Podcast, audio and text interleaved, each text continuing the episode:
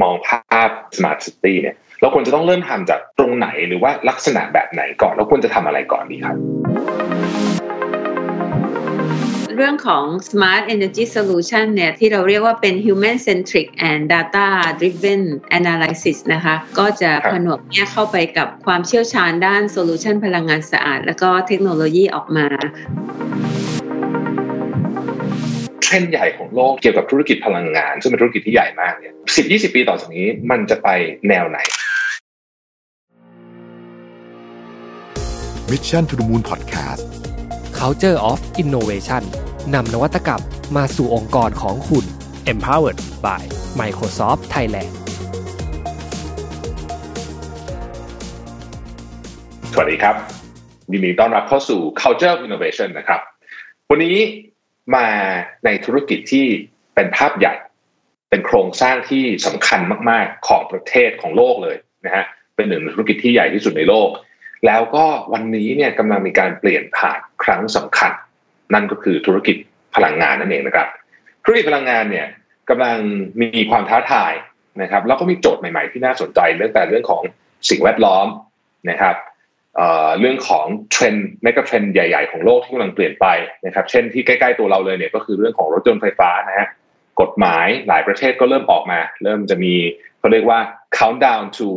100% EV นะฮะหลายประเทศมีการวางแผนเรื่องนี้กันไปถึงปี 2050 แล้วนะครับพลังงานที่เราใช้อยู่ทุกวันนี้เนี่ยที่เราเปิดไฟเปิดแอร์อยู่เนี่ยมันเริ่มที่เปลี่ยนไปในเชิงของที่มาของมันเยอะมาก เราได้ยินเรื่องนี้บ่อยมาก นะครับรวมร่วมรวมไปถึงเรื่องของการจัดการพลังงานให้มีประสิทธิภาพ ซึ่งต่อเนื่องไปถึงเรื่องของ sustainability แล้วก็ global warming ด้วยนะครับ วันนี้เนี่ยผมได้รับเกียรติจากคุณสมรดีชัยมงคลนะครับ ท่านเป็นประธานเจ้าหน้าที่บริหารบริษัทบ้านปูจำกัดมหาชน และบริษัทบ้านปู next นะครับ แน่นอนว่าไม่มีใครไม่รู้จักนะฮะบ้านปูเนี่ยอยู่ในธุรกิจนี้มายาวนานนะครับแล้วก็มีฟุตพิ้นสำคัญมากๆ ในประเทศไทยแล้วก็ในเอเชียด้วยนะครับ วันนี้ ผมชวนคุณสมรดีมาพูดคุยถึงการยกระดับองค์กรนะฮะไม่ใช่เฉพาะองค์กรบ้านปูแต่ว่าลูกค้าของบ้านปูด้วย และการก้าวสู่การเป็นองค์กรแห่งพลังงานฉลาดนะฮะพลังงานฉลาดคืออะไรนะครับ แล้วเรามีเรื่องอะไรที่น่าสำคัญบ้างนะครับเท่าที่ผมทราบมาเนี่ยบ้านปูเน็กซ์เนี่ยมีสิ่งที่เรียกว่าห้าพลังงานฉลาดด้วยกันนะครับ เราไปดูนครับว่าห้าพลังงานนี้คืออะไร สวัสดีคุณสมดีครับ และยินดีต้อนรับสู่ Mission to the Moon นะครับ เป็นเกียรติอย่างมากเลยนะครับวันนี้ผมอยากจะให้คุณสมรีช่วยเล่าภาพรวมธุรกิจของบ้านปู next หน่อยได้ไหมครับ ว่าปัจจุบันทำอะไรอยู่บ้างแล้วก็เป้าหมายของบ้านปู next เนี่ยคืออะไรครับผม สวัสดีค่ะ ก็ต้องอที่ให้เกียรติกับทางบ้านปูนะคะสำหรับรายการ Mission to the Moon ส่วนตัวบ้านปู next เองเนี่ยหลักๆ เราก็คือเป็นการเป็นบริษัทใหม่ที่บ้านปูตั้งขึ้นมานะคะ เพื่อที่จะ เป้าหมายให้นำเอาระบบดิจิตอลเทคโนโลยีสมัยใหม่เนี่ยมาใช้ดำเนินการในธุรกิจที่มีความสำคัญ ก็จะเติมศักยภาพเพื่อมอบพลังงานที่ยั่งยืนให้กับทุกภาคส่วน อันนี้ก็เป็นเป้าหมายหลักของเรานะคะ ซึ่งไปถึงการบริการโซลูชันพลังงานชั้นนำในระดับภูมิภาคเอเชียแปซิฟิกซึ่งปัจจุบันนี้เนี่ยเราดำเนินการอยู่ใน 10 ประเทศ ดังนั้นเนี่ยก็จะเป็นนำ เทคโนโลยีดิจิทัล smart platform ฮาร์ดแวร์ในการทำพลังงานสะอาดเข้ามาโดยที่สร้างเป็น ecosystem ทางธุรกิจนะคะ หรือว่า business ecosystem ก็จะมีมีสตาร์ทอัพนะคะ มี co-creation space ที่เราทำงานกับหลาย ๆ หน่วยงาน แล้วก็ทำงานกับบริษัทอย่างเช่นทาง Microsoft เองเนี่ยก็เป็น partner หลักเลยในการที่เราพัฒนาเรื่องของแพลตฟอร์มต่าง ๆ ก็ สร้างความยั่งยืนมิติของสิ่งแวดล้อม มิติของลูกค้าธุรกิจและทางสังคมด้วยนะคะ ก็ mission เราก็คือเป็น Smart Energy Solution for Sustainability ค่ะ ครับผม คุณสมรีครับ Smart Energy Solution ในที่นี้เนี่ย มันเป็นยังไงครับผม แล้วผมเข้าใจว่ามันน่าจะมีการนำพวกเทคโนโลยีเข้ามาใช้มากกว่าสมัยก่อน ตรงนี้เนี่ยอยากให้คุณสมรีช่วยลงลึกในรายละเอียดท่านนิดหนึ่งได้ไหมครับว่า Smart Energy Solution เนี่ยเป็นยังไงบ้างครับ ค่ะเรื่องของ Smart Energy Solution เนี่ยถ้าเติมอีกนิดนึงเนี่ยเราเน้นเรื่องของ sustainability ด้วยนะคะ ก็คือเน้นในเรื่องความยั่งยืน ซึ่งเราจะยึดเอาลูกค้าเนี่ยค่ะเป็นศูนย์กลาง โดยที่นำข้อมูลของลูกค้า มาวิเคราะห์เพื่อขับเคลื่อนธุรกิจ ในส่วนนี้เนี่ยเราตั้งเป็นศูนย์รวมที่เราเรียกว่าเป็น human centric and data driven analysis นะคะ ก็จะผนวกเนี่ยเข้าไปกับความเชี่ยวชาญด้าน solution พลังงานสะอาด แล้วก็เทคโนโลยีออกมา เพื่อที่จะผลิตเป็น solution ที่ให้ตรงกับความต้องการของลูกค้า ซึ่งหลักๆเนี่ยก็จะประ กอบด้วย 5 ธุรกิจหลักๆนะคะก็คืออธุรกิจพลังงานหมุนเวียนขนาดใหญ่ที่เป็น renewable energy ที่เป็น solar farm wind farm แล้วก็สร้างขึ้นมาให้เกี่ยวข้องกับธุรกิจที่เป็นด้านกักเก็บพลังงานหรือว่า energy storage นะคะแล้วก็ต่อเนื่องไปถึง พวก e-mobility ก็ธุรกิจยานพาหนะต่างๆ ซึ่งพอรวมทุกอย่างเหล่านี้ด้วยกันแล้วเนี่ย มันก็จะออกมาเป็น smart energy solution ที่ตรงกับความต้องการของลูกค้า เป็นมิตรกับสิ่งแวดล้อม ทั้งสมาร์ทด้วย ทั้งมีประสิทธิภาพ แล้วก็ลดต้นทุนได้ด้วย กับในอนาคตเนี่ยในในบางประเทศที่เราลงทุนอย่างเช่นในญี่ปุ่น หรือว่าในออสเตรเลียเนี่ยบ้านปูเน็กซ์เอง สามารถเข้าไปทำในอีกหนึ่งแพลตฟอร์มก็คือ การซื้อขายพลังงานหรือว่า energy trading คล้ายๆ กับตลาดทรัพย์อย่างเงี้ยค่ะ แต่ว่าเป็นตลาดหลักทรัพย์ของพลังงาน ปัจจุบันนี้ในประเทศไทยยังไม่มีนะคะ ก็คงเป็นส่วนหนึ่งที่เราอาจจะต่อยอดไปได้ ตอนนี้เนี่ยทำอยู่ที่ประเทศญี่ปุ่นค่ะ ก็ทั้งหมดโดยรวมแล้วเนี่ยที่เรารวมเรียกว่าเป็น Smart Energy Solution for Sustainability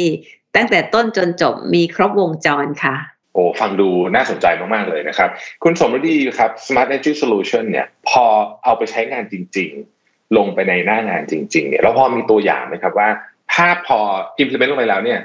เสร็จแล้วมันเป็นยังไงครับผมในเรื่องนี้ถ้ายกตัวอย่างเนี่ย เราลองนึกถึง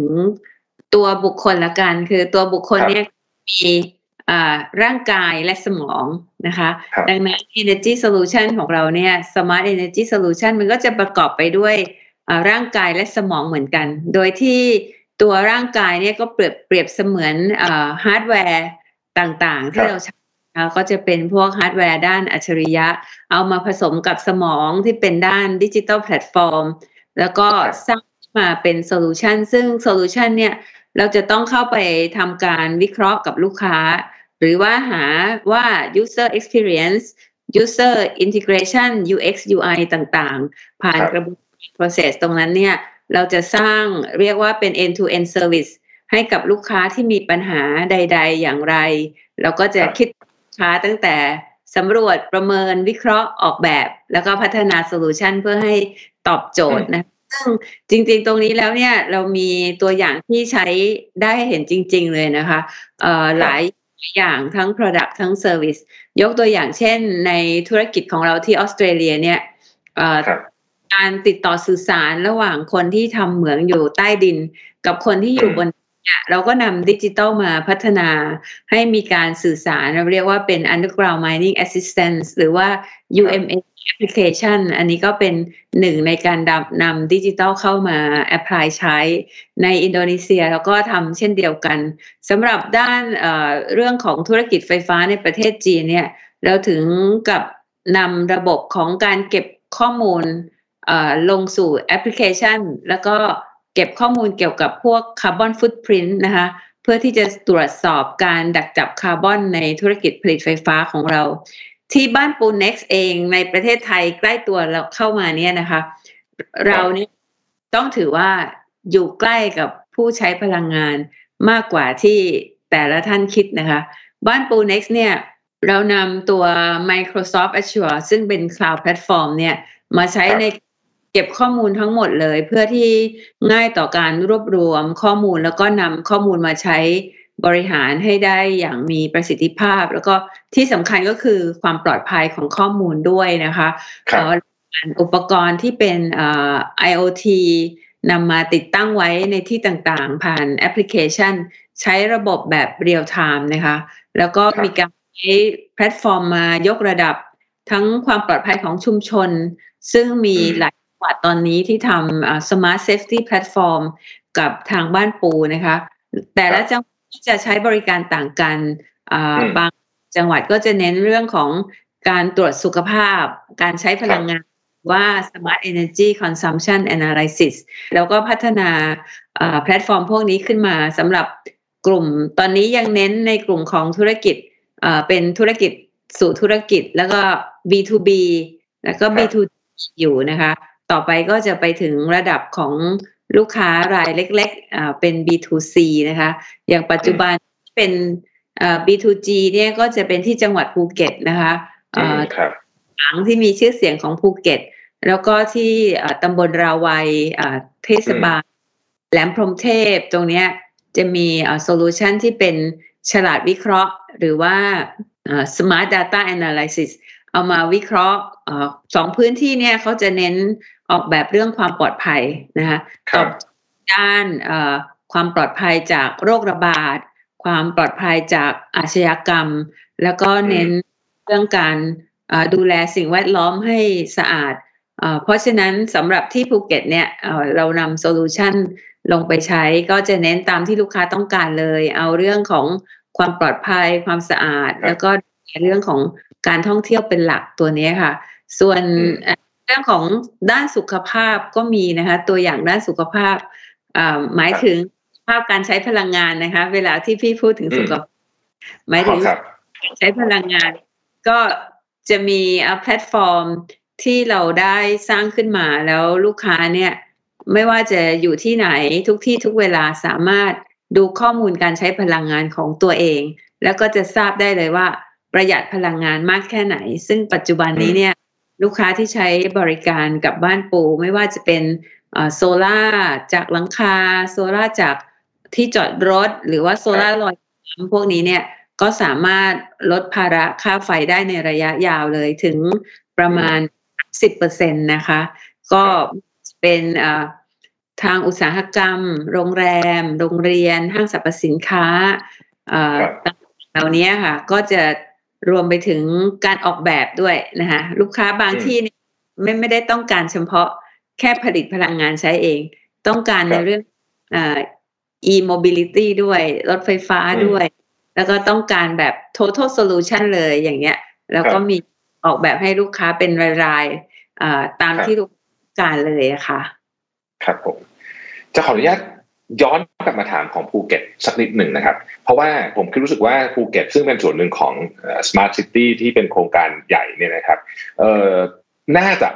มีเรียกว่ามีมีส่วนกับวิถีชีวิตของผู้คนเยอะมากเพราะว่าเราก็ต้องออกไปใช้ชีวิตกันทุกวันเนี่ยนะครับ ที่ภูเก็ตเนี่ย อย่างที่เมื่อกี้คุณสมฤทธิ์ได้กรุณาอธิบายให้เราเป็นเรื่องว่าทำอะไรบ้างแล้วเนี่ยพอไปใช้จริง ๆ เนี่ยครับ มัน ผมผมขอถามอย่างนี้นะว่ามันส่งผลกระทบต่อการเปลี่ยนแปลงคุณภาพชีวิตของผู้คนยังไง หรือ หรือคุณภาพของเมืองยังไงบ้างครับ คือในในแง่ของผู้ใช้เนี่ยพี่คิดว่าประชาชนเนี่ยอันนี้ต้องขึ้นอยู่กับการสื่อสารของการเทศบาลทางเทศบาลด้วย เพราะว่าในส่วนสื่อสารกับผู้ใช้ประชาชนที่ที่เดินอยู่บนถนนเนี่ย อันนี้ก็มาจากทางเทศบาลเป็นหลัก แต่สำหรับทางบ้านปู next กั บทางหน่วยงานเทศบาลเองแล้วเนี่ยคือเราสร้างความพึงพอใจประเด็นสำคัญเลยเนี่ย พี่คิดว่าข้อมูลทุกอย่างเนี่ยมันรวมศูนย์อยู่ใน control room พอนักงานอยู่ใน control room เนี่ยเขาสามารถที่จะมองเห็นทุกอย่างบนถนนถลางได้ หรือว่าอัดราวัยแหลมพรมเทพพวกนี้เขาสามารถที่จะมองเห็นได้ ว่ามีใคร กำลังทำผิดกฎหมายอยู่หรือเปล่า บนถนนถลางเป็นถนนคนเดิน มีรถแบบไม่เป็นระเบียบหรือไม่ หรือว่าในทีที่มีการป้องกันเรื่องของโควิด ต้องสวมหน้ากากเนี่ย มีประชาชนกลุ่มใดที่ไม่ได้ปฏิบัติตามข้อกำหนด และสำคัญอย่างนะคะในกรณีถ้าหากว่านักท่องเที่ยวมีการพลัดหลงเดินอยู่ต้องแยกจากกันไปเด็กหลงจากผู้ใหญ่ บริการด้านที่เรียกว่าเป็น smart safety เนี่ยก็จะสามารถจับจุดต่างๆ แล้วก็หาเด็ก โดยดูจากกล้องจำหน้าจำเสื้อดูว่าใครเดินไปพวกนี้ก็จะเป็นบริการที่ทางเทศบาลพี่อาจไปถึงทางทางหน่วยงานทางสถานีตำรวจที่ดูแลเรื่องความปลอดภัยก็มีความมีความมั่นใจ มีความทันสมัย แล้วก็อืมประชาชนเนี่ยมีความปลอดภัยมากขึ้นนะคะคอนโทรลรูมนี่เหมือนกับที่เราเคยเห็นแบบที่ที่ในหนังที่ลอนดอนที่แบบโอ้โหมีจอเต็มไปหมด แล้วก็มีคนคอยจับอนุขึ้นมาซูมอะไรแบบนี้ใช่ไหมฮะดูว่าเกิดเหตุการณ์อะไรขึ้นบ้างในบริเวณนั้น ค่ะจะจะครับเป็นคล้ายในหนังแบบนั้นนะคะ ก็ครับแต่ผมแล้วแต่การลงทุนตอนนี้เนี่ยเราเริ่มอืมแต่ละจุดแต่ละจุดคือ concept ของ Smart City หรือ Smart Community ที่ทางบ้านปู Next ครับให้บริการอยู่เนี่ย เราไม่ได้มองว่าต้องทำอะไรทีเดียวแบบใหญ่โตมโหฬารเลย เราแนะนำให้เป็นทีละจุดแต่ละจุด แล้วจุดเล็กๆ รวมกันเนี่ยค่ะ เราจะกลายเป็น Smart City ขนาดใหญ่ดังนั้นเนี่ยอืมในshowroom เราก็จะจัดตามความจำเป็นเอ่อจำนวนกล้อง หรือว่าจำนวนมอนิเตอร์ที่มีอยู่เนี่ยจะมีความอืม เพียงแล้วก็เหมาะสมกับความหนาแน่นของประชากรที่อยู่อืมในบริเวณหรือเดินเข้ามาในบริเวณ ทุกอย่างเนี่ยจะถูกออกแบบให้เหมาะสมกับความต้องการหรือว่า pain point ของผู้ใช้ มีความปลอดภัยต่อประชาชน และมีการลงทุนที่คุ้มค่า ตรงเนี้ยค่ะเป็นที่คำว่า Smart Energy Solution for Sustainability ก็คือความยั่งยืนก็คือความคุ้มค่า ก็คือหนึ่งในความยั่งยืนด้วยค่ะ ครับผม คุณสมฤดีครับ อย่างกรุงเทพมหานครเนี่ย ถ้าคุณสมฤดีวางมองภาพ อยากจะเห็นกรุงเทพเป็น smart city เนี่ย เราควรจะต้องเริ่มทำจากตรงไหนหรือว่าลักษณะแบบไหนก่อน แล้วควรจะทำอะไรก่อนดีครับ พี่คิดว่าในกรุงเทพถ้าจะมองจุดแรกเลยเนี่ยนะคะ ครับคงจะต้องตามนโยบายของรัฐบาลด้วยนะคะ โดยเอกชนครับ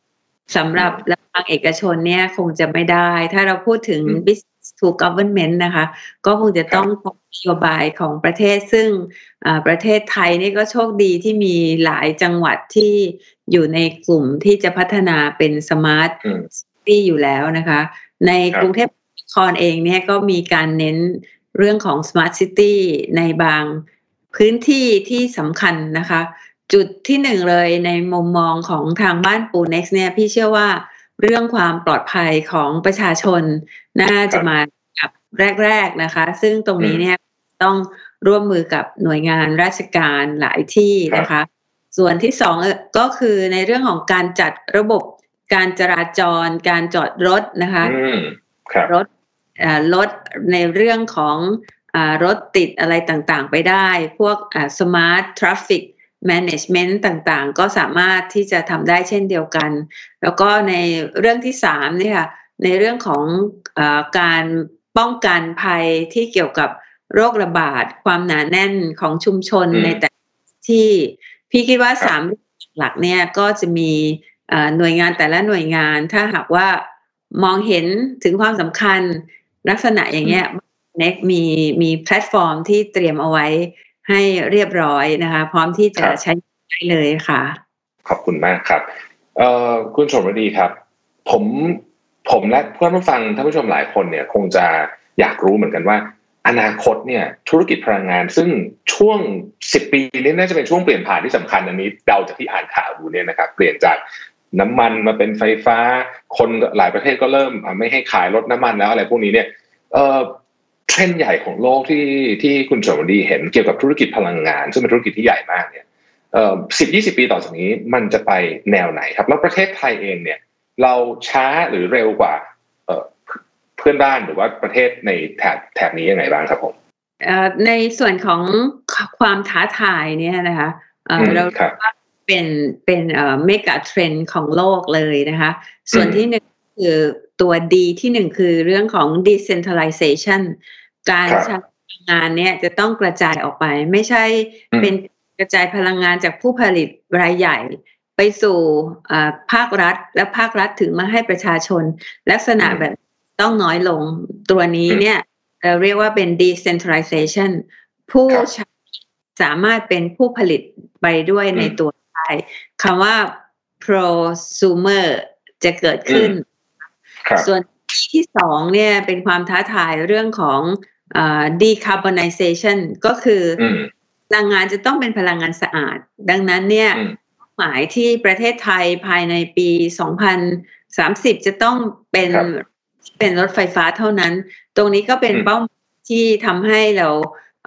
โคบกับเรื่องของ decarbonization ได้ การผลิตก็จะมีสัดส่วนของเรื่องพลังงานที่สะอาดขึ้นมากขึ้นนะคะ พลังงานหมุนเวียนจากเดิมเนี่ย เพียงร้อยละสิบกว่าเปอร์เซ็นต์ก็จะเพิ่มขึ้นมาร้อยละยี่สิบห้าถึงสามสิบเปอร์เซ็นต์การขับเคลื่อนก็คือเพื่อตอบรับเทรนด์ของ decarbonization และเทรนด์ที่สามเนี่ยก็คือเทรนด์ในเรื่องของ digitalization ที่เราได้พูดกันนะเกี่ยวกับ smart ต่างๆ ที่บ้านปู next ได้เตรียมตัวไว้แล้วเนี่ยนี่คือเรื่องของ digitalization ก็คือดีที่สามกับคำถาม ว่าเมืองไทยเราตรพร้อมแค่ไหน ก้าวไปแค่ไหนแล้ว เทียบกับประเทศบ้านบ้านปูเนี่ยอยู่ในภาคพื้นเอเชียแปซิฟิกเนี่ยพี่มีความเห็นว่าประเทศไทยเราก้าวหน้าไปได้ไกลกว่าประเทศเพื่อนบ้านนะคะเรา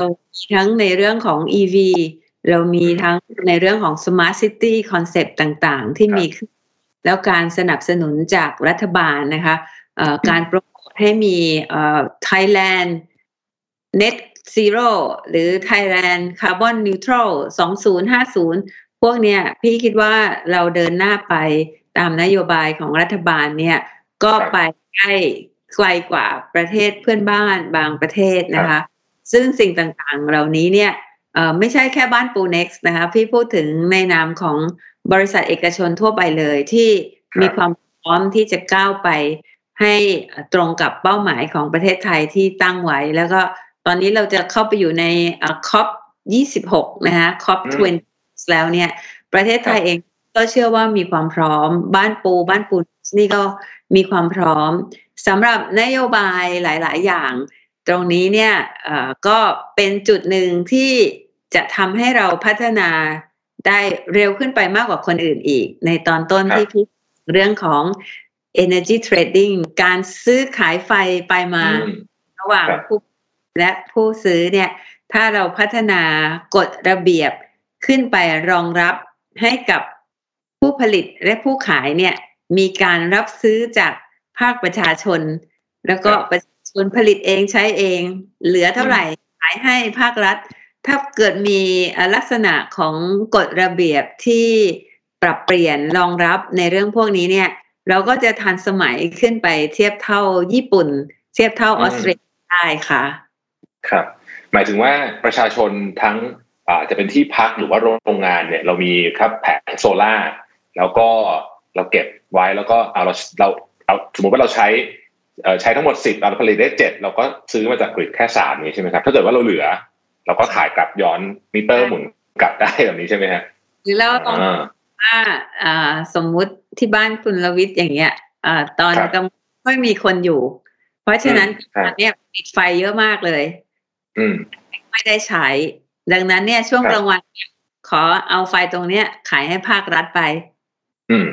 กลางคืนเนี่ย ถ้าหากว่ามีระบบแบตเตอรี่เราก็ใช้ระบบแบตเตอรี่ของเรา แต่ถ้าเราใช้ระบบแบตเตอรี่ เพราะว่าตอนนี้แบตเตอรี่ยังแพงอยู่เนี่ย เราก็ใช้ไฟภาครัฐ พอสิ้นวันสิ้นเดือนเรามานั่งดูแต่ละวัน เราเป็นเน็ตเซลหรือเราเป็นเน็ตบายแบบนี้จะเห็นภาพได้ชัดเจนขึ้น ปัจจุบันนี้นี่ในหลาย ๆ ประเทศกฎหมายก็ยังไม่ได้ยอม ไม่ได้มีมีจุดผ่อนผันตรงนี้อะค่ะ ก็คงเป็นอีกระดับหนึ่งในอนาคตนะคะ อืม แต่ของเราก็มีโอกาสที่จะเกิดขึ้นในเร็ววันนี้ใช่ไหมครับ เรื่องนี้ มีโอกาสสูงค่ะ ครับ แล้วผมถามพี่สองนินนะครับในในในวันนี้มีผู้เชี่ยวชาญมาอยู่แล้วเนี่ยแบตเตอรี่ที่บ้านเนี่ยครับคือปัจจุบันนี้ยังแพงจริงๆ ผมเคยไปเช็คราคามาแล้วก็โอ้แพง มันมีแนวโน้มที่จะที่จะอยู่ในจุดที่ราคาแพร่หลายที่คนอยากจะซื้อมาติดเนี่ย อีกสักกี่ปีครับผมคือพี่คิดว่าในถ้าในระดับอุตสาหกรรมเนี่ยในระยะเร็ววันภายในหนึ่งปีสองปีเนี่ย สามารถที่ที่จะนำมาใช้ได้แล้วอยากจะ ไอ้ smart total solution ของบ้านปูเน็กซ์สักนิดหนึ่งแบบของเราเนี่ยก็จะช่วยให้สามารถที่จะออกแบบในเรื่องของแบตเตอรี่ที่จะกักเก็บได้เหมาะสม นั่นก็หมายถึงการใช้แบตเตอรี่กับราคาของทั้ง solution เนี่ยจะเป็นราคาที่เหมาะสมได้ มันต้องขึ้นกับการออกแบบด้วยนะคะ ในในภาคของธุรกิจต่อธุรกิจทีนี้สำหรับในภาคของเอกชนเองเนี่ยนะคะ จริง ๆแล้ว มันก็จะมีในเรื่องของที่เรียกว่าเป็น plug and play คือจะการผลิตไฟฟ้าติดกับตัวแบตเตอรี่เลยเป็นหนึ่งยูนิตนึกถึงเหมือนพัดลมหรือว่าตู้เย็นอย่างเงี้ย อันนี้ก็สามารถมีจำหน่ายได้ในราคาที่หาได้ เพียงแต่ว่าขนาดของมันก็จะเล็กหน่อย ถ้าเราอยู่บ้านที่แบบค่าไฟอาจจะไม่เกินเดือนละห้าพันบาทเนี่ย ยูนิตนี้เนี่ยก็อาจจะอยู่ในราคาที่เราซื้อหามาใช้ได้นะคะ แต่ถ้าหากว่าเป็นขนาดแบตเตอรี่ที่ใหญ่ขึ้น ราคาก็จะแพงขึ้น อย่างไรก็ตามเนี่ยอมองไปในอนาคตเนี่ยราคาของแบตเตอรี่จะจะค่อยๆลดลงแน่นอนนะคะ ไปถึงระยะสามปีเนี่ยพี่ก็เชื่อว่าจะสามารถมีแบตเตอรี่มาให้กับ ผู้ผู้ใช้ที่เป็นภาคเอกชน ภาคบ้านเรือนอะไรพวกนี้ได้มากขึ้นนะคะ ครับเริ่มมาการออกแบบการใช้ก่อน ซึ่งตรงเนี้ย อยากให้มองเป็น total solution มากกว่าที่ไปซื้อมาเป็นชิ้นน่ะนะคะ ตรงนั้นก็จะได้ในเรื่องของต้นทุนนะคะ ครับผม อันนี้เป็นคำถามส่วนตัวครับมันอาจจะไม่ได้อยู่ในสคริปต์แต่ว่าผมเนี่ยอยากรู้เป็นการส่วนตัวขออนุญาตถามคุณสมรดีครับว่า อนาคตของรถยนต์ EV เนี่ย คุณสมรดีมองยังไงครับในประเทศไทยละกัน เพราะว่าแต่ละประเทศเนี่ยมีรู้สึกมันมีเอ่อไม่เท่ากันเลยตอนนี้เนี่ย ในประเทศไทยเนี่ยคิดว่าเอาผมถามเป็นคำถามนี้ก็ได้ครับ สมมติรถคันต่อไปอยากจะซื้ออีกสักปีสองปีเนี่ยควรซื้อรถ EV แล้วไหมครับ หรือว่ายังได้รถน้ำมันอีกหนึ่งรอบก่อน พี่คิดว่าเป็นรถไฮบริดหนึ่งรอบก่อน นะฮะอ่าไฮบริดครับไม่ต้องน้ำมันแบบร้อยเปอร์เซ็นก็ได้เป็นเป็นรถไฮบริดหนึ่งรอบก่อน ตอนนี้ถ้าเป็น EV ร้อยเปอร์เซ็นเลยเนี่ยเอ่อหากว่าเราไม่ได้มีความจำเป็นเดินทางไกล ๆ ก็เหมาะสมนะคะ แต่ถ้าหากว่าความจำเป็นต้องเดินทางข้ามจังหวัดไกล ๆ เนี่ยพี่ยังมองว่าสถานีที่ไปชาร์จแบตเนี่ยมันยังใช้เวลาอยู่ยังตามเนี่ยก็สี่สิบห้านาทีอย่างเงี้ย อย่างนี้พี่ว่ายังไม่ยังไม่มีประสิทธิภาพสูงพอนั้นเนี่ยในรอบถัดไปเนี่ยก็อาจจะเป็นรถไฮบริดนะฮะที่ใช้น้ำมันผสมกับตัวรถไฟฟ้าได้ แล้วหลังจากเนี่ยในเวลาอีกไม่นานเนี่ยนะคะ โดยเฉพาะบ้านปุ๊บเนี่ยเราก็มีธุรกิจแบตเตอรี่ของเราด้วยอของการชาร์จแบตเนี่ย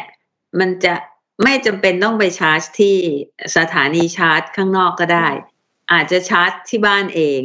แล้วเวลาที่ทางไกลๆเนี่ยก็จะมีมาตรฐานของแบตเตอรี่ที่เป็นสถานีสลับสับเปลี่ยนแบตเตอรี่ เรียกว่าเป็น swapping แบตเตอรี่นะคะพอเปลี่ยนเอาแบตลูกใหม่มาเติม ลักษณะอย่างนี้เนี่ยในอนาคตก็จะเกิด เมื่อถึงเวลานั้นเนี่ย เราชาร์จไฟที่บ้าน ขับรถไปไกล ๆ ก็มี ร้านค้า อาจจะเป็นร้านค้าขายปลีกทั่วๆไปก็ได้ หรือเป็นสถานีที่วับแบตเตอรี่ให้ ก็จะบายถึงเวลานั้นเนี่ย พี่คิดว่าประเทศไทยเราอะเราก็ไปร้อยเปอร์เซ็นต์ EV ได้เลยอะค่ะ ซึ่งอย่างนี้เนี่ย ปัจจุบันนี้ Smart Energy Solution ของบ้านปูมีนะคะ ก็สามารถที่แบบให้ได้นะคะ ครับ โอ้น่าตื่นเต้นมากเหมือนเหมือนแบตเตอรี่มือถือสมัยก่อนเลยนะที่เรามีแบตเป็นก้อนๆเปลี่ยนใช่ใช่แต่แบตรถยนต์มันมันคงจะแพงอะ เราจะมาซื้อสักหนึ่งก้อนในบ้านอะไรอย่างเงี้ย มันก็อาจจะไม่คุ้ม แต่ถ้าหากว่าเป็นระบบเช่า เป็นระบบเช่าเราเช่าจากร้านนี้อ่าเครือข่ายเดียวกันพอขับรถไปแบตเตอรี่ใกล้หมดอ่าไปเจอเครือข่ายเดียวกันก็เปลี่ยนเลย อ่าเปลี่ยนแบตใหม่แบบเนี้ย แนวแนวโน้มแบบนั้นเนี่ยจะทำให้เราสามารถใช้รถ e ีได้ร้อยเปอร์เซ็นเลยค่ะ ครับ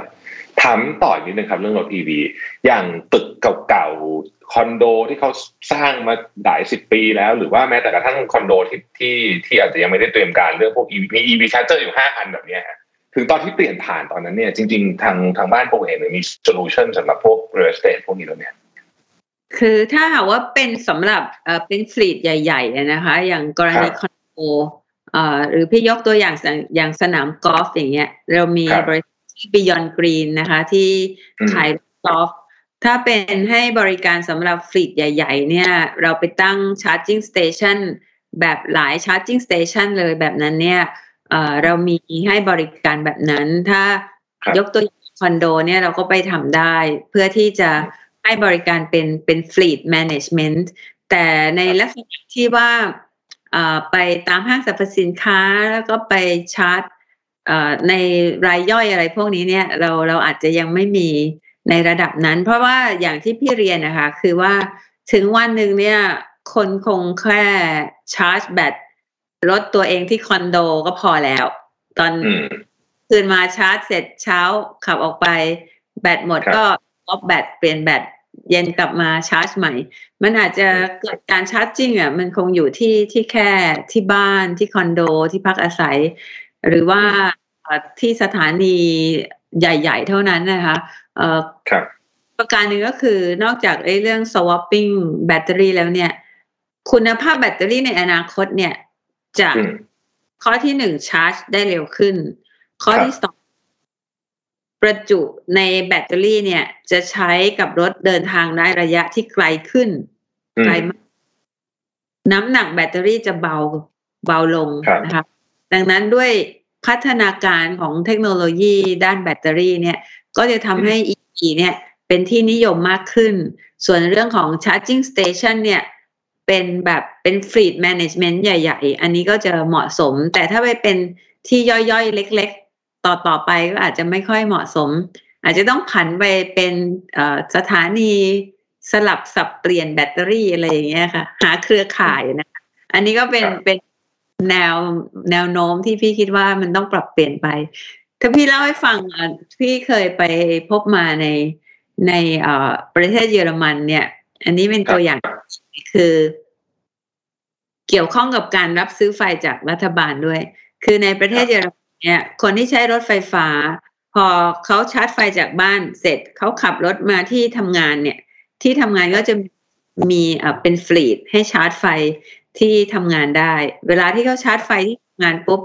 ไฟในรถเขาเต็มปั๊บไฟที่เหลือจากรถเนี่ยขายกลับเข้าไปให้กับรัฐบาลอืมแบบเนี้ยก็คือสิ่งที่เรายังไปไม่ถึง แม้กระทั่งรถยนต์ไฟฟ้าเนี่ย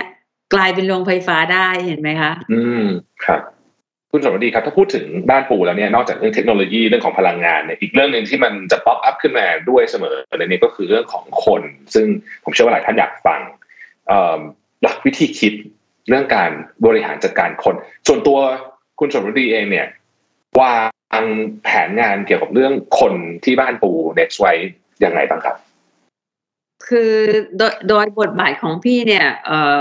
จริงแล้วเวลาพี่อะพี่ใช้กับเรื่องคนอะมากที่สุดเลยนะคะอันนี้ครับปายที่พี่รับต่อมาจากท่านชนินว่องกุศลกิจ ซึ่งเป็นผู้ก่อตั้งบ้านปู แล้วก็เป็นประธานบริหารบ้านปูก่อนก่อนหน้าพี่เนี่ย คือเราให้ความสำคัญเรื่องคนเนี่ยสูงมาก ดังนั้นตอนที่เรา transform บ้านปูเนี่ย มาเป็น transform เรื่องของธุรกิจบ้านปูนะคะ เป็นธุรกิจที่เป็นพลังงานสีเขียว มีบ้านปู next ขึ้นมา เราต้อง trans ในเรื่องของ process ก็คือนำดิจิทัล transformation เข้ามาด้วย อันนี้ก็เป็นระยะเวลา 4 ปีมาแล้ว แต่ว่า transform ที่สำคัญมากที่สุดของเราเนี่ยก็คือจุดที่คุณลวิทถามเนี่ยค่ะก็คือ transform ในเรื่องของคนนะคะคคน บ้านปูเนี่ย เราบ่มเพาะในเรื่องของ DNA เลยนะคะเรื่องของอาจายเป็นการทำงานแบบอาจายต้องคล่องตัวนะคะ แล้วก็สามารถที่จะรวมทีมได้ องค์กรของเราก่อนที่แฟลตนะคะ แล้วทีมงานต่างๆ เนี่ยไม่เป็นไซโล สามารถที่จะจับมือกับทีมงานอื่นๆมาทำงานร่วมกันก็ได้ ก็มีการตั้ง งาน Digital Center of Excellence ขึ้นมาตั้งแต่ปี 2561 นะคะ เราตั้ง i Studio นะคะ หรือเรียกเป็น Digital Capability Center นะคะ ตัวย่อคือ CC ซึ่งเรามีผู้เชี่ยวชาญด้านดิจิทัลมากมายเลย แล้วก็ผู้เชี่ยวชาญเหล่านี้มาสร้างนวัตกรรมใหม่ ๆ ร่วมกันกับพนักงานในองค์กร โดยที่ไม่มีการแบ่งแยกว่า คนประเทศไหนหรือหน่วยงานไหนนะคะ ก็มาร่วมกันคิดขึ้นมา การปลูกฝังการทำงานแบบรวดเร็วคล่องตัว หรือว่าอาจาย working เนี่ยก็จะรวมถึงการเสริมสร้างทักษะด้านดิจิทัลให้กับบ้านปูด้วย เราเราตั้งศูนย์อีกศูนย์หนึ่งเรียกว่าศูนย์การเรียนรู้ด้านดิจิทัลหรือว่าบ้านปู Digital Academy เพื่อให้พนักงานปูเนี่ยมีความพร้อมในการรับมือกับความเปลี่ยนแปลงนะคะ แล้วก็ในในเนื้องานเนี่ยที่บ้านปู next เองเนี่ยนะคะ เราก็ได้มีการร่วมมือกันระหว่างดิจิ Digital Center of Excellence กับทีมงานของบ้านปู next เนี่ยทำโครงการเรียกว่า next incubator ลักษณะค่ะเป็นการระดมเอาความคิดสร้างสรรค์ของพนักงานเนี่ยมาเปลี่ยนเป็น proof of concept หรือว่า POC ก็จะนำเรื่องพวกนี้มาสร้างเป็นโปรเจกต์ในระยะเวลาสั้น ได้นะคะ โดยที่เราก็จะมี mentor ให้คำแนะนำแล้วก็ต่อยอดไอเดียให้จบลงไปถึงขั้นเป็น Product หรือว่าเป็น Service ให้ให้กับลูกค้าได้นะคะ ก็ในในลักษณะอย่างนี้เนี่ยจริงๆก็ต้องขอบคุณ partner ของเรานะคะ Microsoft ที่ได้เข้ามาช่วยทำให้บ้านปูเนี่ยได้ใช้แพลตฟอร์มต่างๆ ทั้ง Data และก็ Cloud ต่างๆ เข้ามาเสริมประสิทธิภาพนะคะ เมื่อกี้พี่พูดถึงตัว Azure นะคะ เรายังมีทำ Data Cloud เรื่องของพวก Data Visualization Data Integration Data Analytics แล้วก็ในบ้านปูเนี่ยมีการฟอร์มทีมแบบสร้างผู้นำนะคะ ในโปรแกรมสร้างผู้นำของเราเนี่ย เรานำเรื่อง design thinking process เข้ามาให้เขาได้ทำงานร่วมกัน ลักษณะอย่างนี้ตัว Microsoft Data Platform เรานำมาใช้มากเลยในองค์กรอย่างเช่นตัว Power BI ที่เป็นแดชบอร์ดหรือว่าพวก Power Apps ง่ายๆ เนี่ย คนในบ้านปูรวมตัวกันทำ Power App ขึ้นมา ใช้ในบ้านปูเอง ตอนนี้เรามีบ้านปู Marketplace มีบ้านปูหลาย ๆ อย่างเลยที่ใช้มาจาก Microsoft Power App ตอนนี้มีเท่าที่พี่จำได้เนี่ยมีตั้งสิบสามแอปแล้วที่เราพัฒนาใช้ง่าย ๆ แล้วพนักงานก็ได้สื่อสารกันได้ได้ใช้กันสนุกสนานเป็นที่แบบ popular มากโดยเฉพาะช่วง work from home ด้วยนะคะช่วง work from home บ้านปูก็เดือนนี้เข้าเดือนที่หกนะคะแล้วพวก ใช้เปลี่ยนแปลงคน ใช้ Digital Academy ของบ้านปู ใช้แอปพลิเคชันแพลตฟอร์มต่างๆทำให้ประสิทธิภาพของเราเนี่ยสามารถทำงานได้ร้อยเปอร์เซ็น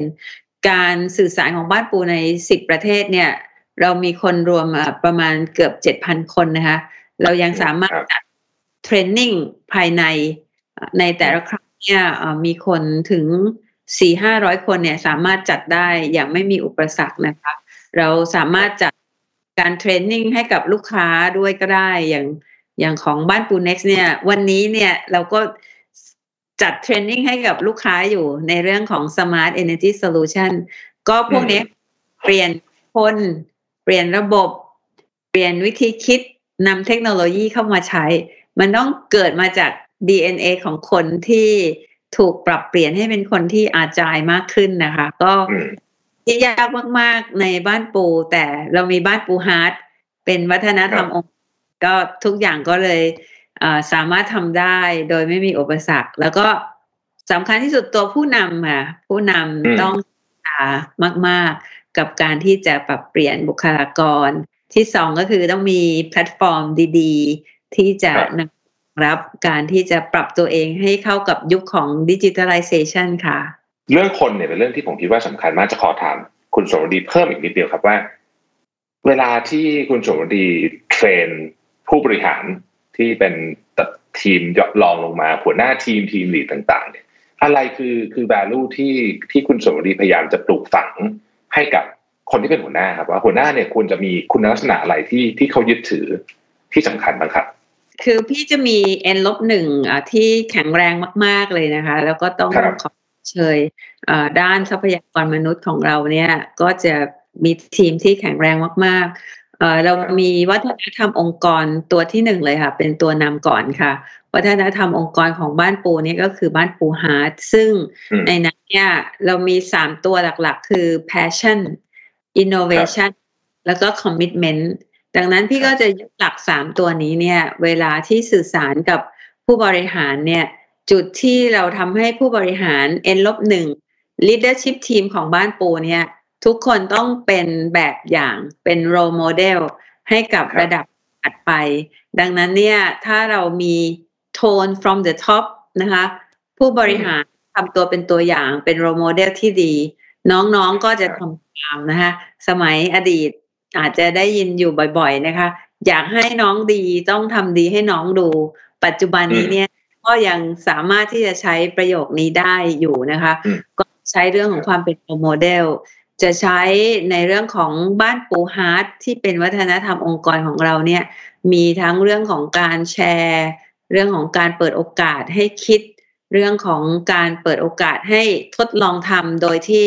ไม่ต้องกลัวความผิดนะคะ ผิดเป็นครู fail fast ดู first fail fast ต่างๆ พวกนี้บ้านปูก็จะ นำมาใช้หมดดังนั้นเนี่ยเอ็นลบหนึ่งของพี่เนี่ยก็จะมีเป้าหมายร่วมกัน เราเรียกว่าเป็น one team one goal นะคะ แล้วเราก็ดูว่าเป้าหมายสูงสุดของบ้านปูของเราเนี่ย greener smarter strategy ของเราเนี่ย เราจะต้องทำให้ได้ภายในปี 2025 บ้านปู next จะต้องเป็น energy technology company แบบไหนเราก็นำเนี่ยมาเป็น one team one goal ของเรา กำหนด must win ของบ้านปู must win ของบ้านปู next ขึ้นมา แล้วก็พุ่งไปในจุดเดียวกัน one team one goal role model พี่คิดว่าสองตัวนี้สามารถที่จะทำให้เราทำได้ดีทั้งธุรกิจ และก็ดีทั้งคนและวัฒนธรรมองค์กรค่ะ ครับผม สุดท้ายครับผมคุณสมรดีครับ ผมเชื่อว่าบ้านปูเนี่ย พูดเรื่อง sustainability เยอะมาก แล้วก็น่าจะมีความสำคัญกับส่วนของธุรกิจอีกเยอะในอนาคตเนี่ยเชื่อว่าประชาชนก็จะเข้ามามีบทบาทมีส่วนร่วมมีเยอะรัฐบาลเองก็ให้ความสำคัญกับประเด็นนี้เยอะมากทางบ้านปูเน็กซ์เองเนี่ยมีแผนจะต่อยอดเรื่อง sustainability ยังไงบ้าง ถ้าเกิดว่าเรามองจากมุมของนวัตกรรมกับเทคโนโลยีครับ ค่ะ บ้านปูเน็กซ์เนี่ยจะต้องวางแนวที่จะขับเคลื่อนธุรกิจในการนำเสนอโซลูชันพลังงานสะอาดเพื่อความยั่งยืน พี่เน้นคำว่าเพื่อความยืนเสมอนะคะ เวลาที่จะพูดถึง Smart Energy Solution ของบ้านปู Next เนี่ย ดังนั้นเนี่ยนี้เนี่ยเป็นจุดที่เราจะใช้ขับเคลื่อนธุรกิจลูกค้าที่ทำงานกับบ้านปู Next เนี่ย ก็จะอยู่บน ESG ไปด้วย เพราะบ้าน Next นี่ยืนหยัดอยู่บน ESG เราก็จะมอบบริการต่างๆ ทั้งสามด้านนะคะ ด้านสิ่งแวดล้อม ให้กับลูกค้า ด้านธุรกิจลูกค้าก็ต้องยั่งยืน ด้านสังคมจะต้องมีการมอบให้กับคืนให้กับสังคมด้วย ในช่วงโควิดที่เราเป็นอยู่นี้เนี่ย บ้านปูเนสเองมีบริษัทลูก ชื่อ Move Me นะคะ ที่เป็นสำล้อไฟฟ้าเราก็นำ Move Me เนี่ยมาส่งอาหาร มารับส่งผู้ป่วยกลับบ้านนะคะ เป็นสำล้อไฟฟ้าก็คือลักษณะอย่างเนี้ย คือความยั่งยืนที่เรามุ่งเน้นด้าน ESG เพื่อสิ่งแวดล้อม เพื่อลูกค้า แล้วก็เพื่อสังคมด้วยนะคะ ในในเรื่องของเอ่อ stakeholder คู่ค้าต่างๆ เนี่ยเราเชื่อว่าการที่ได้ร่วมทำงานกับบ้านปู next เนี่ยนอกจากจะได้ smart technology smart platform แล้วก็ smart solution แล้วเนี่ย พี่เชื่อว่า จะได้เป็นการสร้างแบรนด์ให้กับลูกค้ายั่งยืนไปด้วยกันด้วยนะคะ นอกเหนือไปจากที่ลดลงความทันสมัยที่ดีขึ้น หลายธุรกิจที่ทำงานกับทางบ้านปูเนี่ย พี่เชื่อว่าสามารถที่จะนำไปเป็นแบรนด์ของตัวธุรกิจเขาเองก็ได้ อย่างเช่น e f e r r y ลำแรกของไทยที่เราใส่ใจเรื่องสิ่งแวดล้อมนะคะนำเรือไฟฟ้าไปวิ่งแทน เรือที่ใช้น้ำมันดีเซลเนี่ยจากภูเก็ตไปที่เกาะเจมส์บอนด์สะอาดไม่มีกลิ่นอย่างเงี้ยค่ะ มันก็เป็นการสร้างแบรนด์ให้กับลูกค้าที่ทำให้ลูกค้าต่างๆ อยากจะมาใช้บริการแล้วก็ในที่สุดเนี่ยเทรนด์ของเศรษฐกิจสีเขียว การเกษตรยุคใหม่ หรือสังที่มีคาร์บอนต่ำพวกนี้ค่ะ อันนี้เป้าหมายที่เรา มองไว้ว่าเป็นจุดที่เราจะสร้างให้กับบ้านปูน next และลูกค้าของบ้านปูน next ด้วยอะค่ะ ครับ โอ้เต็มเปี่ยมมากครับวันนี้ได้ความรู้เยอะมาก แล้วก็ได้อะไรไปคิดต่อยอดเยอะมากนะครับ เป็นเรื่องที่ทันสมัยมากๆวันนี้ ผมเชื่อว่าท่านผู้ชมทุกฟังเนี่ยได้อะไรที่สามารถนำไป เป็นอาหารสมองได้เยอะจริง ๆ นะครับ ต้องกราบขอบพระคุณคุณสมรดีชัยมงคล ประธานเจ้าหน้าที่บริหารบริษัทบ้านปูจำกัดมหาชน และบริษัทบ้านปู next จำกัดกราบขอบพระคุณมากๆเลยนะครับ ขอบพระคุณมากค่ะ ขอบพระขอบคุณมากครับ Mission to the Moon Podcast Culture of Innovation Empowered by Microsoft Thailand